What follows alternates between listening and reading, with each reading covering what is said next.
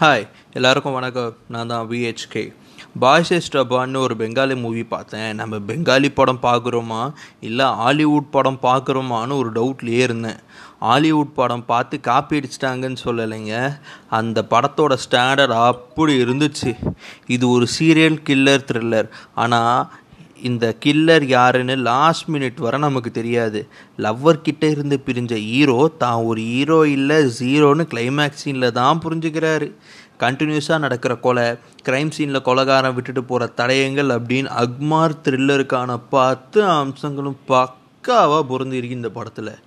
Hero ஹீரோவுக்கு ஹெட்டாக ஹீரோவை க்ரைம் இன்வெஸ்டிகேஷனில் கைட் பண்ணுற டிஸ்மிஸ்டு போலீஸ் ஆஃபீஸர் ஒரு போயட் அந்த போயட்டுக்கு ஒரு ஹெல்ப்பர் அப்படின்னு த்ரில்லர் படம் அம்சங்கள் இவ்வளோ இருந்தாலும் வாமா மின்னல் சீன் மாதிரி அப்பப்போ ஹீரோயின் வந்து டூயட் பாடிட்டு போகிறாங்க தாங்க முடியலை.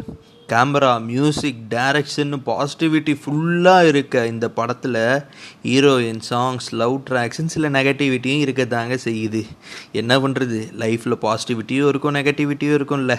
அப்படி நினச்சி அந்த லவ் சீன்ஸை ஃபார்வர்ட் பண்ணிவிடுங்க இந்த படம் ஹாட் ஸ்டாரில் ஃப்ரீயாலாம் இல்லை. காசு கட்டி தான் இருக்குது பாருங்கள் லாக்டவுனில் நான் பார்த்த இன்னும் நிறைய படத்தை பற்றி பேச போகிறேன் Peace out with VHK signing off.